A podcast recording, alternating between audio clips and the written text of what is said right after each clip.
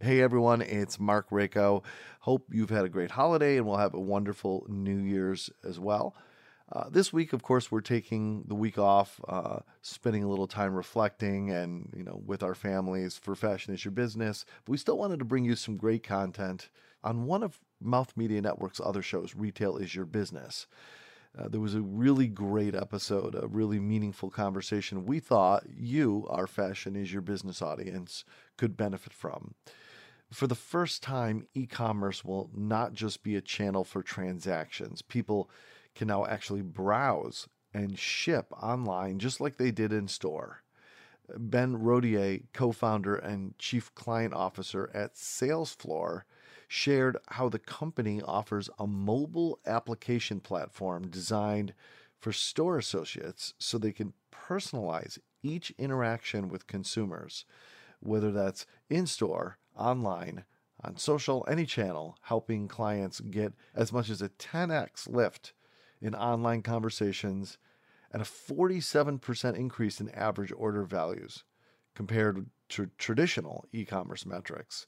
Salesfloor is enabling store associates to go virtual where consumers are met on retailer and brand websites by an associate from a local store near the consumer that can help guide the shopping experience by offering product, apparel recommendations. Um, they can demo items via live video chat, etc. So, uh, here is the entire conversation from Retail is Your Business with Ben Rodier from Salesfloor. We hope that you enjoy, and we'll see you in January with brand new episodes. Happy New Year. This is Mouth Media Network, the business of being heard. Hey everyone, I'm Ben Rodier, Chief Client Officer of Salesfloor. And what I love about retail is a story that I like to tell about when I was 12 years old and it was the holidays. And up here in Canada, we had a store called Consumers Distributing. And Consumers Distributing was this great experience where you walked into the store, you filled out a chit, and you waited for your item to come down this big long conveyor belt in the whole store. And it was like the first experience that I ever had in retail as a mature person, a mature human being. And when I fast forward to my life as a business person in retail technology, I always think back to that experience because waiting for that item, whether it was a toy or a game to come down that conveyor belt, is kind of like what waiting for an e commerce order or walking into a store and feeling really fulfilled is all about today. And so, what I love about retail is that feeling that you get. And that feeling that I got when I was 12 years old at consumers distributing. And when I think about what I do every day, whether it be at Salesfloor or working with our clients, I always think back to that feeling that I got back when I was uh, in the store.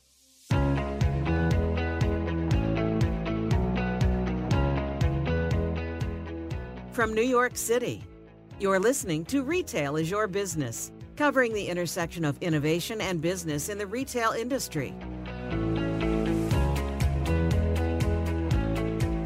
Hey, everybody, and welcome to Retail is Your Business. Uh, I'm Mark Rako, and uh, I'm so happy that Rebecca Fitz has joined us once again. I say she joined us like this isn't her show.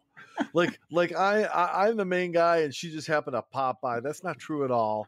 Rebecca is here as she should be. and, hi, Rebecca. Hi, Mark. we get a little giddy this time of day. So we uh, do. everybody hang on. This could be the, the best episode ever. You hear us each week, but we actually record most of our interviews in one day, and this is the last one of the day. So we're we're ripe. It's going to be fun. You never know what could happen. With us, of course, is Ben Rodier from Salesfloor. Ben, welcome to the show. We're really really happy you could join us. Thanks for having me.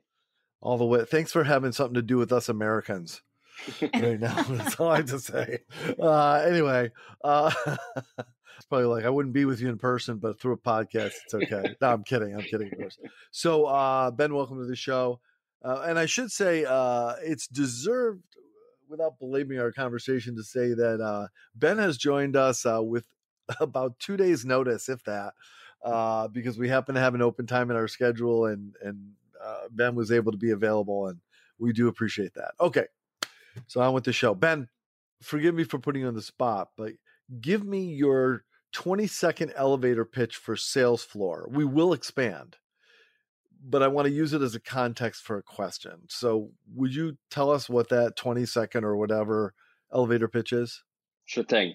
Um, so, Salesfloor is a virtual selling and clienteling platform that helps store associates, influencers, and product experts serve customers, whether they choose to shop in store or online. And we have a number of different features on our platform, which we'll get into later, that essentially empowers the store associate to evolve their role beyond waiting for customers to walk into the store. And it allows them to inform, serve, and transact the customer wherever that customer chooses to shop, whether it's physically there in the four walls or beyond the four walls and into the online world. Okay, so thank you for that. That's perfect. Um, I mean, of course, it's perfect. It came from one of the co-founders, but I'm saying that it's very useful. So, here's the question then. Um, clearly, this company was launched before the pandemic. This is not a pandemic question, by the way, but it's sort of related. How, if at all, did your vision, you and your co-founders, uh, and who's your co-founder again? Oscar Sachs. Okay, so Oscar gets a proper shout out here. Uh, so uh, you and Oscar, as you envisioned this company and and kind of corralled other people into supporting you and believing in you, what was your vision of the company versus what the company has become as an essential tool as retail has rapidly time traveled and evolved in a matter of months uh, in very significant ways? Um, with with a big dive and, tr- and, transition into e-commerce for companies in ways they had not originally intended to be at this moment in time. So you've provided a bit of a bridge to say you can have your feet in both in both places, and we will help you navigate between those two places in a way. It's one of the ways that people do that. So, how has your vision for the company, if at all, changed from the moment you came up with it and launched it to what it is now in December of 2020? I haven't been asked that question, not only in that way, but I've never opened up an interview um, with a question like that. So I appreciate it. Um, you know, the quick answer is it hasn't changed. The vision of Salesfloor that Oscar and I set out to build uh, in 2014, funnily enough, hasn't changed uh, because of the pandemic and COVID. I think what it did do is it accelerated the need for retailers to look at how to have both feet firmly planted, to use your own analogy, Mark, um, on in the brick and mortar space, in the online space, and it it forced them to have to take that much more seriously in 2020 than they ever had to before, at a speed that I don't think any business uh, ne- needed to move uh, in that kind of speed. So, the vision for Salesfloor at the very beginning was always to evolve the role of the retail associate to have a much more meaningful impact than you know just putting on the badge and waiting for the customer to walk into the store and answer questions. Uh, we always believed that the store associate be it of today or of the future was a member of their local community a trusted product expert and an advisor who customers built relationships with. Very often it started in the store but as you know especially in the last decade that relationship has transcended, you know, the, the web and mobile and text messaging and social media. And so the vision of Salesfloor was always to take the role of the store associate and provide that person with tools and technology that allows them to do what they do best, and that is scale the relationships that they have with customers. Now, when you look at what we had been doing for the first, uh, you know, maybe three or four years at Salesfloor, when, when we were really scaling, um, the growth was good. The the business was growing, but we were selling something into a market and an industry that was looking at this and saying, great for luxury, great for specialized products, and it makes perfect sense for certain retailers, but it was a nice to have for others. Fast forward to the year of the pandemic and less traffic in stores, much more of a need to, you know, be able to connect digitally with your customer. The concept of virtual selling now is table stakes for retail. It's no longer a nice to have for some and you know a good to have for others. It's a must have core strategy inside of the retailers, you know, four walls that allows them to sell beyond whether you're selling baby strollers, handbags, luxury items or electronics. So I think, you know, going back to your question like how has the vision changed? our own vision hasn't changed, but I think that the reality of the market has literally been turned on its head. I'd have to agree. I'm hearing a lot about um, concierge in store and, and private appointments. So when I first read about Salesfloor, I said, "This is." I'm going to date myself by using this, but I think you're going to know what I um, I mean. It's the little black book that sales folks used to have, but now it's a little black book. It seems like almost on steroids because there's so many different things that you can do, which is so interesting.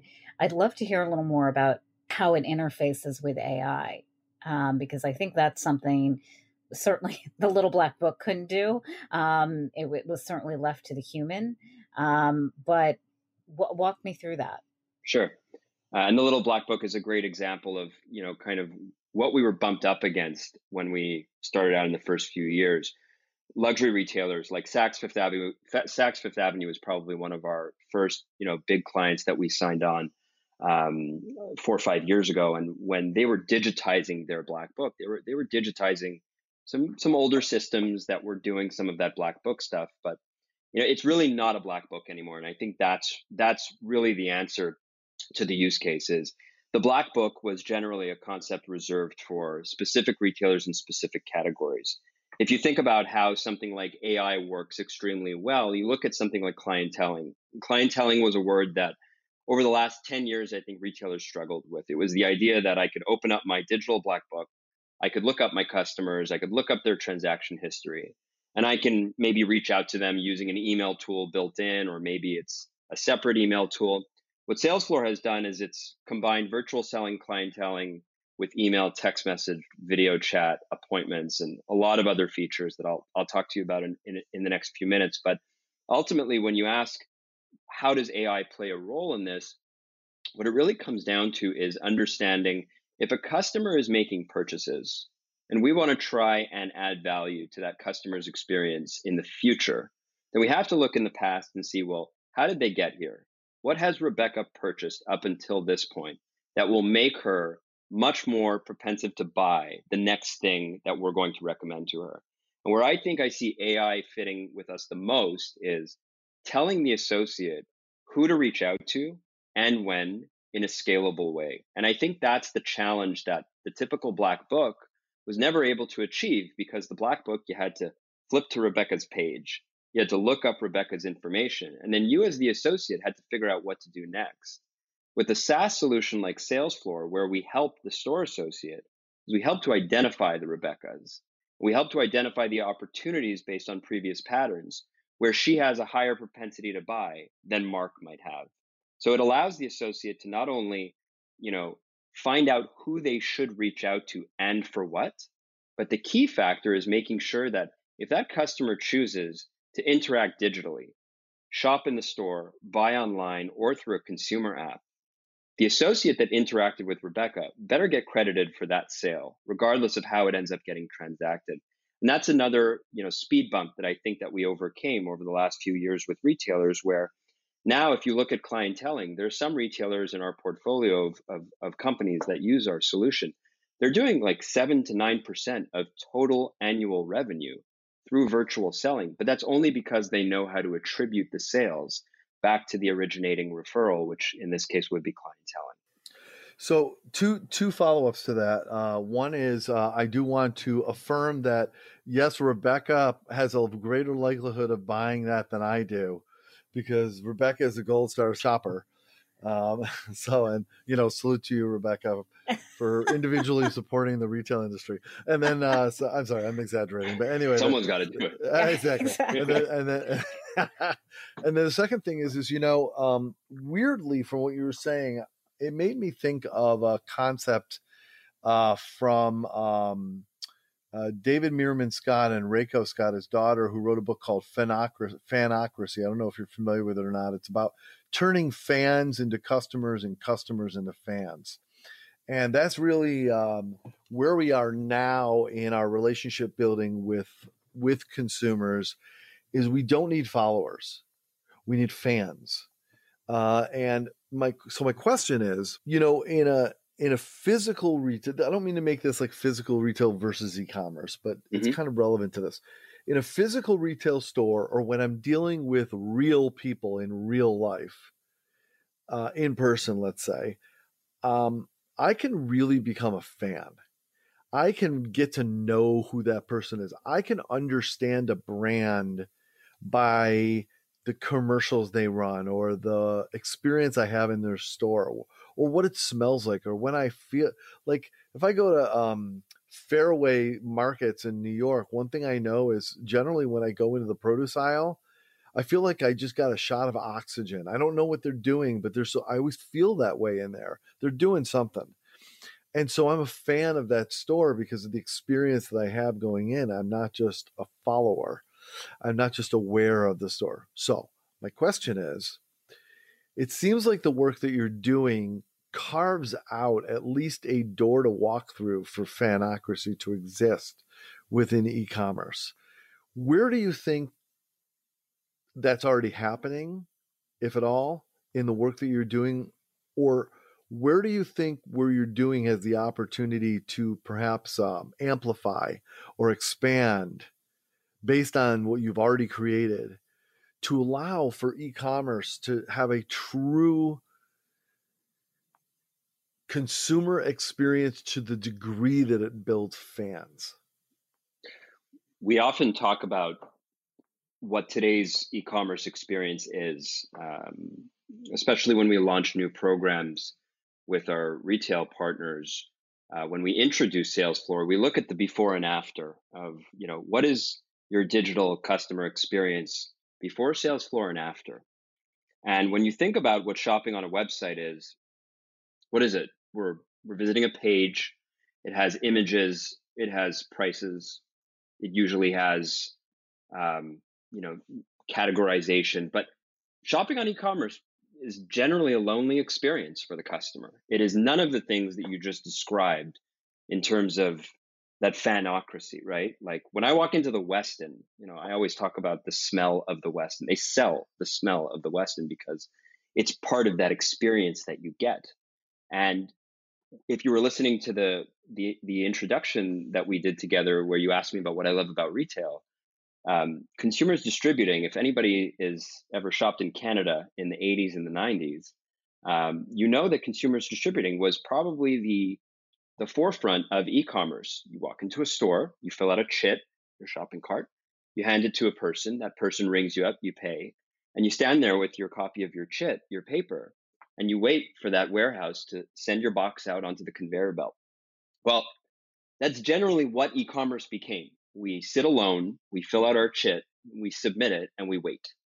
So at Salesfloor, the door opening uh, that you asked about is that we're we're injecting the human experience into what I just described. And think about the juxtaposition of what I just said versus walking into your favorite store with its favorite smell and your favorite people and your favorite products. And when you walk in, it's all it's all integrated. You're there and you're experiencing it in person. Well, when you compare that to online today for most retailers that are not on Salesfloor, it's lonely, it's solitary. And we believe that the human experience of interacting with a store associate who's a product expert, who you build a relationship with, is something that should not be contained to the four walls of the store. We should be able to have that kind of sensory experience online through sight, through audio, through video, live chat, email, text message, social media. The tools are out there. They were just never tuned to connect the e commerce customer on a website, to connect that person to the store in a way that the store could handle the volume and the customer could get what they wanted and everybody won. So I really believe that that's what Salesfloor brought to the market. It wasn't another live chat tool or another platform for a retailer, you know, to buy license fees for. It was to facilitate a sensory experience that we only knew existed in the store, and we wanted to bring that to online.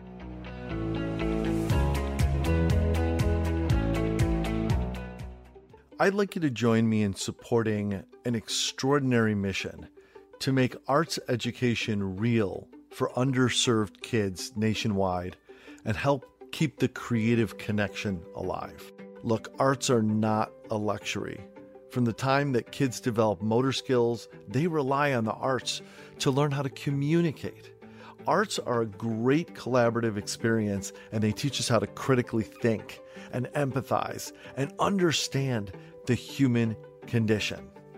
So, Mouth Media is proud to partner with AHA Broadway and support their efforts to help bring these vital services back to schools.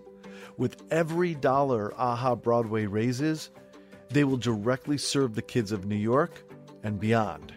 Please visit ahabroadway.org slash 1000 kids. Again, that's ahabroadway.org slash 1000 kids. And please contribute anything you can to their crowdfunding effort.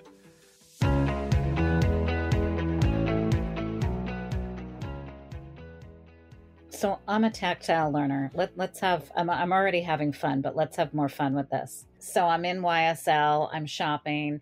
Um, I look at a clutch, um, I end up buying it. Um, therefore, therefore, Salesfloor and, and my associate know what I like. AI matches up some other items for me. Um, and I guess this is just for my own how this really works. COVID hits the next day. I still want some YSL items. Um, can then my Salesfloor and sales associate person from YSL reach out to me and say, I'm in the store, even though we're closed today, um, but would you like to do a virtual appointment? Yeah. Okay. Yeah. And so, and eh, if that's maybe a box I checked or they know that about me. Yeah. So there's a few different use cases there for Salesfloor uh, especially you know post COVID. Uh, what we are seeing is that uh, first of all, store associates they can use our solution uh, remotely. So if they are in the store and the store is either closed or limited in terms of how many people can come into the store, a digital selling tool or a virtual selling tool becomes extremely important. The store is closed, and this is a professional salesperson who still wants to, you know, work with their clients. Salesfloor can be used in a work from home, bring your own device type of scenario.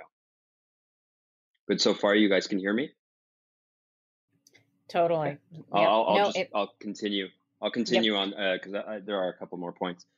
So if you think about, you know, Rebecca having walked into the store and made a purchase previously, each retailer using Salesfloor has a configurable set of rules that essentially wake up the associate at the right time for the right product. So if you bought the clutch that you mentioned, and we know that customers who live in this neighborhood who buy this product have a 500 percent better chance of buying the next item up instead of a clutch maybe it's a tote you know whatever next accessory would would be the right matchup well 30 days after purchase if that was the the business rule the re, the the associate that made the sale to you would be able to see, oh, my Salesfloor app is telling me that it's time to reach out to Rebecca.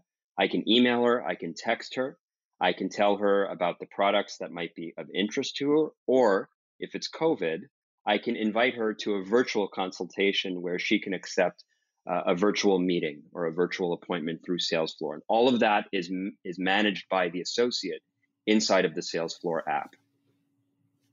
And so it's interesting at the the top of the conversation you certainly mentioned when when this came out it totally made sense for luxury and that's kind of I think where the little black book you know really kind of originated. Um, so who else is now using this? Because uh, certainly the whole world is now uh, you know in a pandemic um, and and how is it working? Because i think buying a ysl clutch is a lot different than I'm not going to go as far as Target, but um, you know, different than me stopping into um, a Clare V, which is you know a, a leather goods, but she's got yeah. a couple of you know kind of neighborhood stores across the country. Yeah, I mean, it's we always knew that our solution was going to be very effective, well beyond luxury. Um, and we were already on our way even before COVID. We had um, we had uh, Buy Buy Baby was one key uh, partner that came on, and with the Bed Bath and Beyond group, the the Buy Buy Baby stores are using Salesfloor. They're using actual clienteling, the same best practices that we've developed with luxury retailers, But if you think about the consumer at Buy Buy Baby, it's it, it makes perfect sense. You buy a stroller for the two year old, then you have to buy the stroller for the four year old. And then once that's done, you know, you move through stages with this brand. And if you think about, I don't know if you guys have kids, but I remember when I had my first kid, it was a whole new set of brands that I just had no clue about. So the product expert in the store was my guide. That was my Sherpa to kind of lead me through what a what's a bugaboo and what's a what's what's a Florax or I forget what the names were now. My kids are older, but but you, you, you get the idea, right? Like especially when you think about the registry, where people are looking to buy you gifts. That product expert plays a key role in guiding your sale, and the Salesfloor app helps them keep track of that. But the most important thing is that once you move past the event date of the baby actually being born. Well, now lies all the opportunities to sell Sophie the giraffe and the car seat and then the booster seat and then all of these things. So I think what we're seeing now is a decentralization of what was typically luxury use cases. And what we're seeing now through virtual selling like Salesfloor is that a lot of these best practices are moving outside of those niches and into mainstream products. I definitely agree with you, Rebecca, that you know Target and Walmart will probably be one of the last standing retailers that use a solution like Salesfloor the way I'm describing. But being able to look up products and being able to help a customer inside the store with the help of a, an assisted selling application, it's not foreign to big box retailers. And we are seeing, you know, beyond, you know, I would say luxury and baby are two extremes, but in between you have jewelry, consumer electronics, lingerie, and there's there's you know retailers that are now coming out and asking for this because of the acceleration of the pandemic uh, in ways that we've never seen before. So what you were just talking about, Ben, it goes right to the question I was sort of hanging on to, and I I, I think you partially answered it, but um, you know, I'm kind of wondering if if Salesfloor requires a certain caliber of associate in order to be the most useful or whether it's actually going to elevate perhaps less sophisticated associates to be able to operate at a high caliber. Because you know not everybody that works in a retail store has significant training sales ability or a level of sophisticated ways they wish to apply themselves to be a really useful ambassador of the store who's going to go those extra levels, even though they have this amazing tool at their disposal. Um, so it seems to me when you talk about this being luxury or whatever, that's where you have often your most experienced type of people or the people at a, operating at a higher caliber. Uh, you have something like Walmart not all of the associates there are going to be at that high caliber. Um, and so, so I guess I already asked the question, but would you say it's more about raising the game of the average associate, or it for it to really work at its best, you need a more experienced, sophisticated associate? I, I think we, have answered this question. If you look at the variety of clients that we have now, um, you can see that whether you're an hourly employee that works at a big box store like Buy Buy Baby, or you're a professional salesperson like the YSL example that Rebecca gave us earlier, in both those cases, there's a very valuable use case. But yeah. the way I boil it down is simple. You either have relationships that need to be leveraged and harvested, for lack of a better word, using digital technology across SMS, email, live chat. You've got to be able to connect with that customer and use the relationship because relationships are currency now. Or it's not so much about the one to one relationship, but it is about the product expertise required to buy what you're looking to buy. And that's the Buy Buy Baby case. I don't necessarily form relationships with the individual associates at my local Buy Buy Baby store, but I do have an affinity to my team of associates at that store.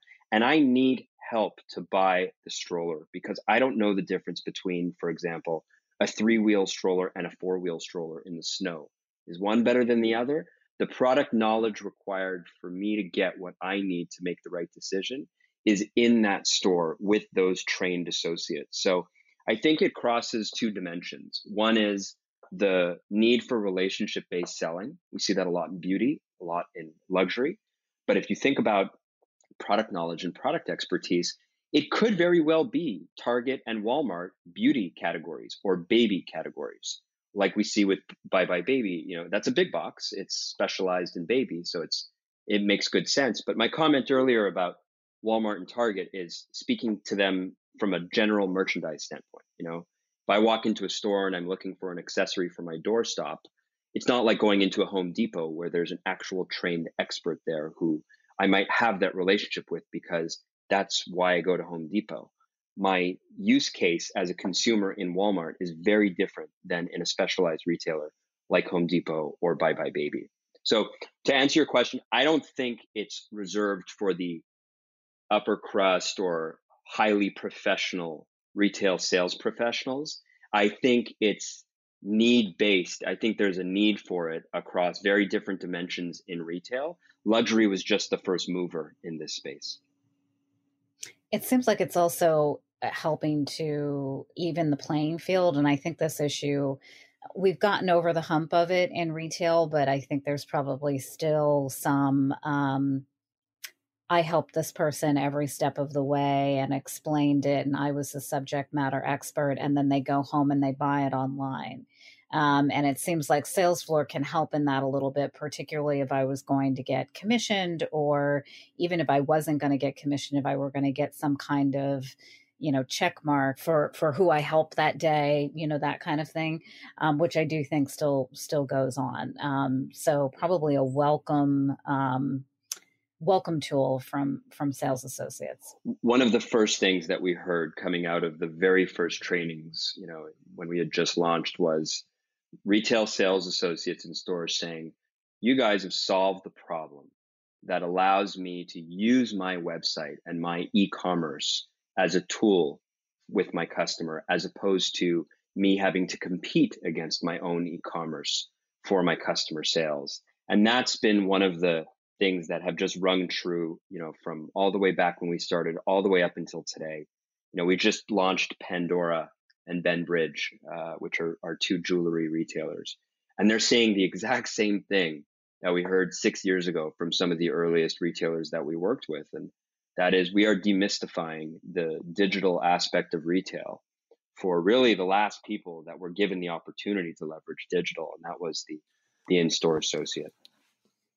Ben, how are you acquiring your consumers? And i mean this less from a let's change to a business development discussion but uh, I, I, w- I would love a, a, direct answer to that about uh, actually you know how are you discovering people? Are they discovering you? And it's just like you're standing there with a solution in your hand and there's a line or are you actively pursuing people and proselytizing this? So that's sort of part one of the question part two and a related part of the question is have you considered or are you pursuing that you can be a helpful partner and friend to physical retailers to arm them with a tool that they can hand their tenant to say, yes, you're going to rent space here.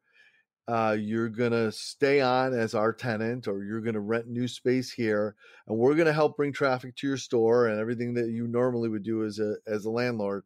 But we're also going to arm you with a way for you to seamlessly transition you toggle back and forth between your physical retail and and e-commerce as to be a true strategic partner with you um, so are you thinking in that direction and how are you getting most of your clients is really the two sure questions I'll, I'll answer the uh, the sales question first as to how we're getting new clients so we have a traditional sales team uh, we have an amazing sales team that every day, hard work, determination, and reaching out to um, retailers. That's what they do all day, and I know how hard it is to you know get through. So big credit to to that team over the years of building up our portfolio of clients.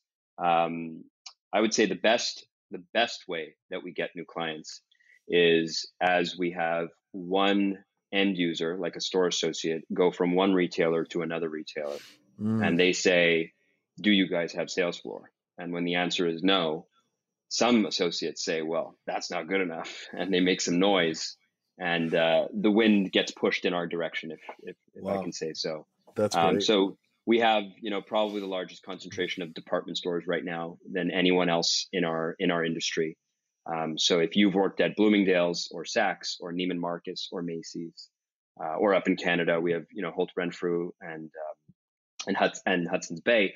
So if you've worked in department stores in the last you know 10 years, you probably know Salesfloor. And wherever you go next, uh, we have even the research that shows that store associates are happier when they have technology that helps them drive their business. So a big part of our success is word of mouth uh, and um, and the uh, the pass along factor. Sorry. So, as part of your business development strategy, are you are do you have a concentrated effort to create dissatisfaction with associates where they are, so to move on and and further your mission? Sorry, it's, go ahead. It's it's it's it's a funny question. Well, it used to be, and I I think it's getting better that there was a hundred percent turnover in retail, so it probably was fantastic for your business model. I'm hoping um, that's slowing down with all the changes that retail is going through and how. Um, important retail associates are essential or non-essential to the experience. Um, but but it is i mean it's it's so interesting that you played that out but um,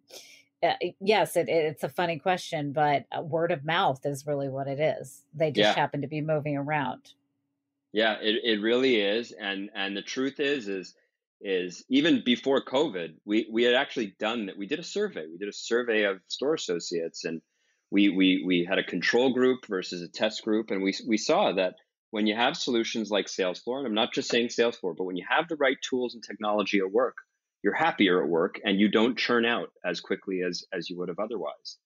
Um, so yeah, the word of mouth thing is is is key. And you know, we every time we post something on LinkedIn, I'm always it's it's a smile on my face on Saturday morning when I'm scrolling through and catching up on the news and I see one of our company's posts and an associate that said, Yep, I was at Saks, I was at Bloomingdale's, I rolled them out in both places, love it, you know, or I was here, then I was there, rolled it out there. And so you really get that that compounding factor where, you know, it, it's it it didn't just work for in one place. It actually worked for that same associate in multiple places. But um, uh, another I, I, will I will go back to to Mark's question. You know, in terms of how we sell and how we acquire new customers, it's also our partners. You know, we have uh, whether you're looking at Apple devices or Zebra devices or Android devices, we have one of those platforms that, unlike a lot of our competitors, we, we we designed it from the very start to be able to be work on on any platform and and any device. So um, getting referrals from you know clients and from uh, industry partners has also helped us in a big way make sure that you know whether you're looking at an android device or an apple device Salesfloor will work seamlessly regardless. I'm, I'm just going to say this as a comment. I've been posting a lot on um, what's happening to department stores good good and bad and i think something will come and take their place. Um, and these folks that are using Salesfloor who have made the rounds that some of the biggies will will end up somewhere. But it is interesting that that space is ebbing and flowing, if you will. Um, and it'll be interesting to see w- where they bring the product next, actually, yeah. for you. To be to be quite honest. Yeah, it's a, it's definitely an interesting space, and I'd like to believe that we're part of the solution of some of the I don't know if you call them ebbs or flows, but um, we are we are we are definitely playing you know an increasingly vocal role with all of our clients on things not only that we should be doing today but some of the roadmap work that we're doing when we look ahead 6 12 and 18 months. You know there's things that we didn't even dream of last year that now are really becoming a reality because we're looking ahead at what this post covid world is going to look like from a retail perspective yeah. We just talked about grocery early today, and I was thinking this to me sounds like my worst nightmare. But if you're really particular about your food and you have someone who's shopping for you, which, by the way, when COVID first started, I would go to the grocery store and I'd be like, I don't know any of these people. And they were shoppers for, you know, Instacart or whatever. Um, I don't think you probably apply there. I can't imagine a customer saying, no, I want that avocado over that one. But, you know, the world has really um, changed. And as much as people think we're going to get a vaccine and things are going to um, bounce back, which I'm certainly very hopeful that they will. There's some things that are are probably going to stick with us. So um, it'll be interesting to see what categories come up next. I, I hope it's not grocery, actually, but you one never knows. All right, this seems like a perfect uh, time for us to transition into personal questions, uh, where we get to know Ben as more of a human, a little less Salesfloor, a little more Ben. Uh, right after this.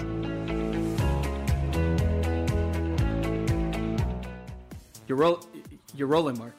Oh yes, I am. Uh, hey, hey, everybody, I'm Mark Rako, and I'm Pavan Ball and we are two of the hosts of Fashion is Your Business, which is a weekly show. And in part, it's about fashion tech, but it's also about the intersection of business and technology, innovation, e commerce, business strategy you name it, we probably talk about it. We've had many people on the show over the last six years. We've been, we've not missed a week. Every week we've had at least one show. That's more than 350 episodes uh, with some of the foremost fashion technology. Ha, wait, have have we? We uh, I I don't actually know this stat. Are have we ever missed a week? I don't think we've ever missed a week in one That's way or another, crazy. presenting some value. But uh, but enough about us. Let's talk about you. Wow. Um, no, eh, look, if I'm going to throw my promo out there, I'll say that as a retail strategist, uh, we go very deep into um, really curating the conversation. So whether they be investors or futurists, strategists, um, a lot of technology founders, I mean, uh, brand leaders, the, the conversations and the wealth and the, the spectrum of people that have been on the show are, are incredible. And to think back on the last six years, which I, I actually did not know it was six years. I was going to say five, but still, um, unbelievable uh, the the breadth of information that's in here. And yeah uh, i've learned a ton so i'm assuming other folks would learn a ton as well. Look to us it's been like a master class covering everything from textiles to retail and everything in between. It covers business news from startups to conglomerates and the show is a fun and accessible morning radio vibe. Uh, we have fun and you will too. But the main thing is whether or not you are in the fashion industry or fashion technology, there's something here for everybody. You'll hear us every Tuesday without fail on Fashion is Your Business. And guess what? You can find it pretty much anywhere you find your best podcasts. Everywhere from Spotify to Apple to Stitcher to Google. All of the things. All of the things. All Fashion the things. is your business. All right, Ben, uh, this is where we get to know you uh, by digging in to the personal side, if you will. Uh, so, uh, Rebecca, uh, not to put you on the spot, but I'm gonna I'm gonna invite you to uh, to lead us off if you have a question in mind. Sure. Um, well, I grew up very close to Canada, near Montreal, and I I, I love it. Um, what is one of your favorite um, outside of the one you used? Childhood memory of growing up in Canada, and I guess make it really Canadian, if you will. I don't think it gets more Canadian than uh, you know winter sports, skating and uh, and skiing. Um, you know, skiing is one of the things that you know we're taping this interview now during during the pandemic, and we have some pretty severe lockdown rules that have gone into effect here. We're we're in Montreal, Rebecca, so Oh, amazing. Close, close to your home. So, you know, some of my best memories growing up in Montreal has to be uh, going up north into the mountains, uh, ski trips with the family. Um, and now that I have kids, it's uh, it's exciting to be able to kind of relive the, a lot of those memories with my little ones. Amazing, amazing. I do not love the cold, but um, people rave about the skiing. Um, and you know, if you can handle the 18 below, and you enjoy that, it, it, it's uh, it, it's also very beautiful. So no, I, I, I love that, and I have very fun memories. I was on the New York side, but of um, all the things that Montreal has to offer. All right, so Ben, that was a great question, Ben. Uh, okay, I'm gonna I'm gonna preface this by question because it'll help me how I ask it. Would you say you're more of a technical guy or a business guy? I'm more of a business guy. Um, I've learned the technical side of uh, our business uh, over the last several years. Um, so now, when I am talking with clients or partners, uh, I think they view me more as the technical guy, but our engineers and our product folks, uh, those are the technical guys at Salesfloor, uh, guys and girls. Gotcha. Um, but I'm I'm I'm the business guy. Okay, so here's my question then. Think back even to being a child. What is the earliest memory you have of selling something? So you could have sold an idea that allowed you to get away with something, or you sold a product, or you sold a service, or you, sold your way out of trouble, or whatever it is. But what's the first time you you clearly remember effectively selling something where you say, wow, I, I put that argument together pretty well and made that happen? So it wasn't as a child. I mean, it's, I, I have a, a lawnmower service story that I'm sure a lot of people have when they were in their teenage years. And it was door to door. And it was, you know, I lived in a neighborhood where the houses was like a row. And so getting to the backyard meant having to take the lawnmower like up into the house and out the back and then yeah. you do it and then you got to go so it was probably the worst use of my time uh, for the two houses that i ended up landing uh, but if you fast forward a few years my first real um, my first real business venture uh, was a new year's eve party in 1999 with a couple of friends and we turned it into what is still today a pretty big operation. And we operated probably marketing to people like Rebecca, who were in neighboring states and provinces and were between the ages of 18 and 20 because in in uh, sorry uh, yeah between 18 and 20 because in Montreal in Quebec the drinking age w- is 18 years old and in New York at the time it was 21 and in Ontario it was 19 so when you were 17, 18, 19 years old, what a lot of people did is they traveled to Montreal for a crazy party weekend during the holidays on New Year's Eve. So my friends and I put together an event at a very large concert venue. Rebecca's laughing because she's probably been there. I have totally done this. Thankfully, I don't think my parents listened to this show, and they pro- they probably know what happened. But I also was in the middle of when it went from 19 to 21, and that right. was a disaster. So Me too. We, we, we had to go to Montreal. I, yeah. I, I will t- sorry, with, I don't want to delay your, your story, Ben, because I'm very eager to hear this. But I have to tell you, Rebecca, when I um, I was living in New York when I was in college, and my um, uh, the the drinking age changed from 19 to 21. My birthday's in September, and it did not. so I started. Um, I started my junior was it or my sophomore year of college, turning 19 and the drinking age changed January 1st to 21 and did not grandfather. So it was legal for three months and not legal for two and more you years. Got pulled back, yeah. Right. Oh my God. Anyway, sorry. So Ben, go ahead, please.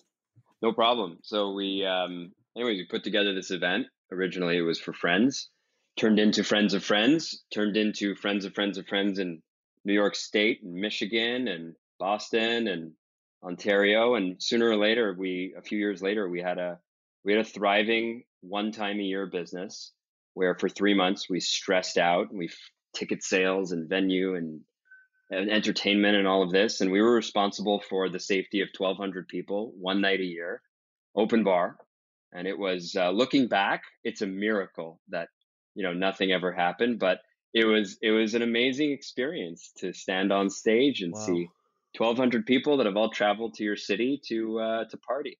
What was this business called? It's called Fluid New Year's. Oh, that's cool. You know, I it's so cool. I I was not part of it, but I would neat. have loved to have been. I when I came to New York, I came here as an actor actually.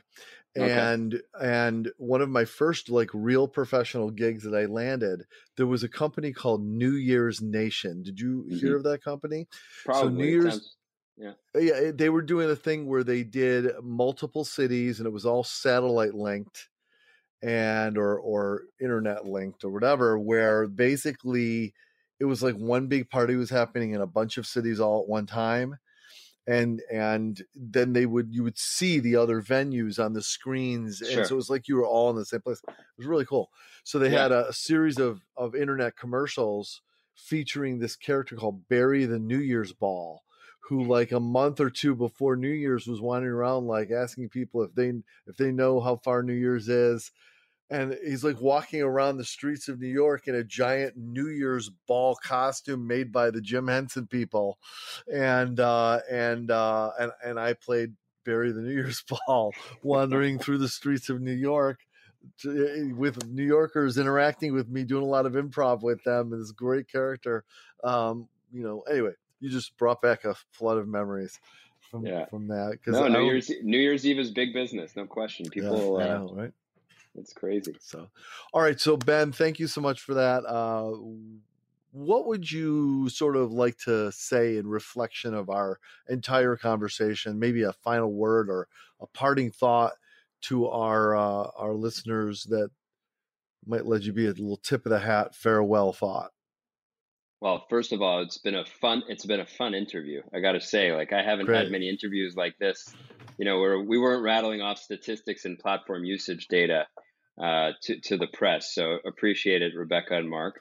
Um, and for for the listeners, I mean, I, I I think that we're at a really interesting you know moment in in business. It's not just about retail technology. It's there's an opportunity that's going to exist uh, for the next you know, probably six to 12 months where we're going to solidify a lot of the change that we were forced into at the beginning of this year. And I think we're very lucky at Salesfloor that we are what feels like to be on the right side of, of this change. But there are a lot of other businesses that I'm more than well aware of that are not or are trying to figure it out.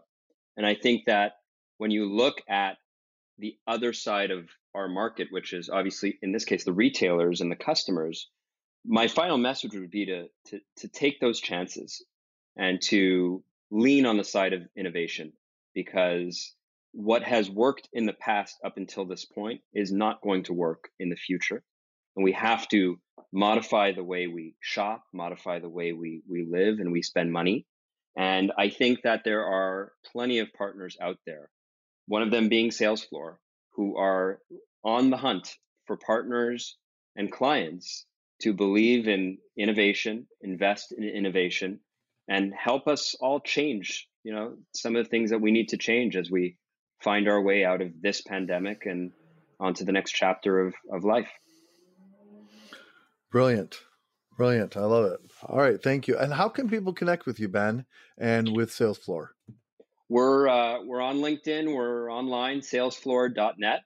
Um, there's a contact us page there where if you'd like to get in touch with us, uh, we'd be happy to uh, present an introduction and a live demo to uh, anyone that's interested. Awesome. All right. Ben Rodier, the co founder of Salesfloor, thank you so much for joining us all the way from above our border. Uh, and uh, thanks to 21st Century Technology. We do appreciate it very much. And uh, continue good luck. I think there's a, a extraordinary path for you guys forward as you continue to discover new layers and new ways to connect with people. So, uh, best of luck and congratulations. Awesome. Thank you very much, guys. It was great being here. You betcha. Well, everybody, that is sadly the end of this episode of Retail is Your Business. We hope you enjoyed it and got a lot out of it. Uh, glad you were here. We'll see you next week for another episode. But until then, for Rebecca Fitz, Thanks, Mark. Thanks, Ben. I'm Mark Rako. Have a great day, everybody. Bye bye.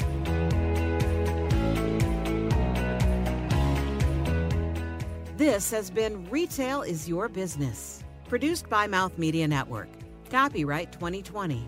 Your brand message can be on this show. Email us to find out more at podcast at mouthmedianetwork.com. Thank you for listening.